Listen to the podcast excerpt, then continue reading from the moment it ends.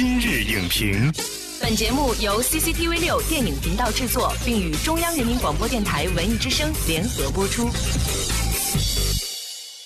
品头论足话电影，今日就评8分钟。大家好，欢迎收听文艺之声今日影评，我是主持人姚淼。不知道大家是否记得儿时学过的一篇课文，叫做《你们想错了》，或者背诵过一篇散文《可爱的中国》。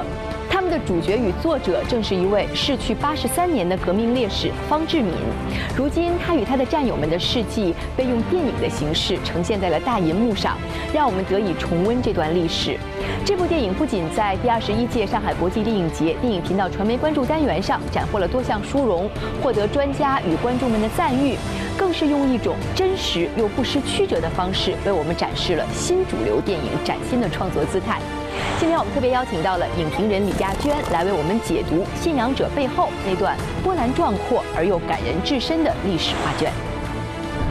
欢迎李亚娟来今日影评做客。主持人好，观众朋友大家好。那么这样一部新主流电影，我们发现在传媒大奖上也是打动了很多的评委。除了专家的意见之外呢，其实观众们的看法更是非常重要的因素。那您觉得《信仰者》是如何打动观众们的呢？我觉得首先就是真实，这些里边的故事呢，就是其实比我们戏里面的人更要感人，更要感动。我也参与到他们一些创作过程当中，因为是方志敏的故乡益阳县，这里的人呢，把方志敏作为他们的男神一样崇拜着，从几岁的小孩到几十岁的大人都能大段的背诵《清贫》《可爱的中国》。更可贵，所以老乡就说：“哎，我们需要找一个群众演员。”老乡说：“我去，因为他说我的爷爷，我的太爷爷就参加过这个战争。”对，就这样的群众演员，当镜头扫过他们的面庞的时候，我们会发现他流露出来的那种眼神，包括他的状态是完全不一样的。他们是真感动，因为流淌在他们的血液里是红色的血液。其实我特别赞同一个评委的那句话：“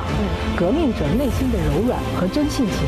让坚硬的信仰多了人间的温暖。”但是我们看到以前一些在市场上比较成功的新主流电影哈，他们往往会选择在商业上曾经很成功的这样的一个阵容。但是我们发现，其实《信仰者》在整个的布局上是比较朴素的。那我们就很好奇，它如何吸引到更多的年轻的观众呢？我们都从小都读过方志敏的课文啊，然后都读过《可爱的中国》，但是很重要的就是要让现在的90后和00后。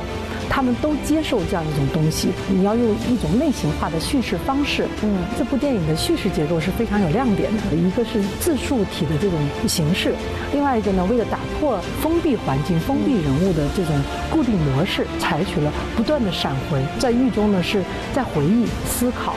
他们失败的这种经历，这个过程当中也有把战争穿插进来了，不同的节奏实现了一种很好的平衡。对，理论上我们从类型片上来讲，不算是一个强节奏的电影，但是呢，由于它的这种叙事结构呢，节奏是很跳跃的，就不会沉闷。一定要尽可能的和我们年轻的观众进行有效的沟通啊。对，如果是你板起面孔说教，你这个人物很高大全，但是他没有缺点，没有有血有肉，就很难让他引起共鸣。这种大题材在他们的心目当中其实有一点点排斥，怎么样用一种形式卸掉这个排斥，手段的和方法，我认为是非常重要的。就像这个片子里刘愁西，他有致命的缺点，因为他的刚愎自用、急功冒进，导致整个红十军团的失败。赵毅怎么来塑造这个人物呢？他也是急躁的，他也暴躁的，可是他在这个宴会上表现的慷慨大义。电影中交代了他，比如在监狱里面下棋会毁棋，其实这也是拉近他和观众的距离。他的这种毁棋，他的这种暴躁，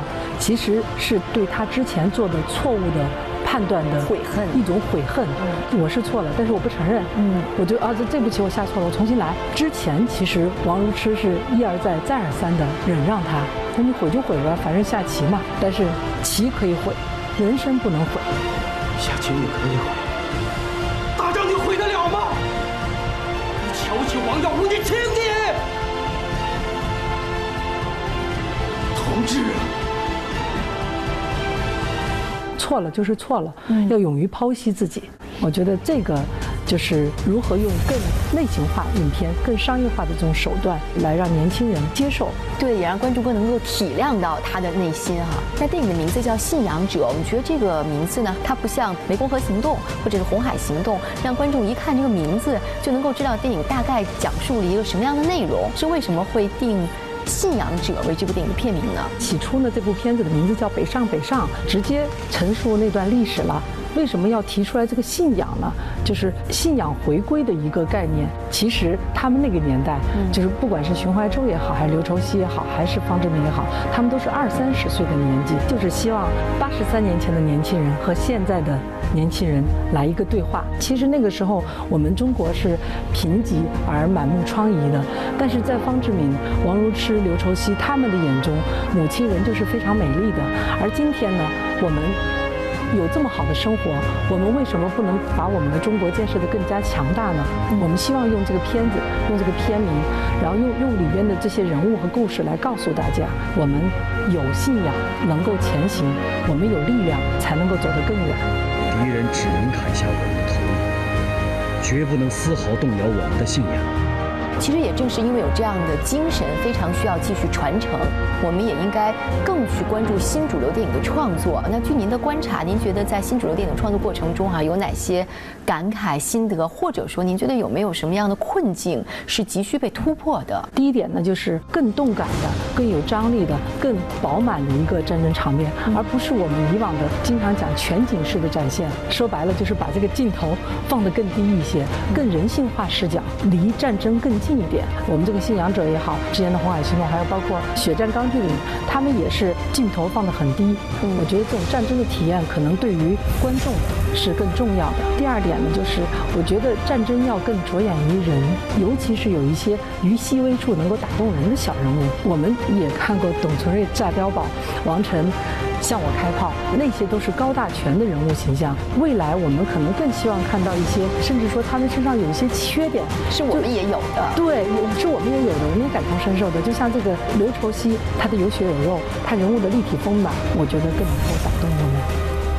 其实呢，就是面对我们国家的一些重大的节点呢，我们仍然要拍摄很多的重大的历史和现实题材的影片，我觉得其实挺难的。要拍这个东西，你怎么样用艺术的形式和人物和故事和细节去呈现，而且要打动观众。我觉得很重要，就是强调一个国家和人的关系，包括我们的《战狼》也好，包括我们的《红海行动》也好，其实也在贯穿这个观念。如果每个人都树立起一个爱国的信仰，我相信这个国家一定会非常强大。感谢李亚君的精彩评析，《信仰者》这部电影为我们搭建了一座横跨83年的桥梁，让我们了解到，在国家危难的时期，有这样的一群人，他们传承下的担当与信仰，正是我们在当下应该铭记的初心。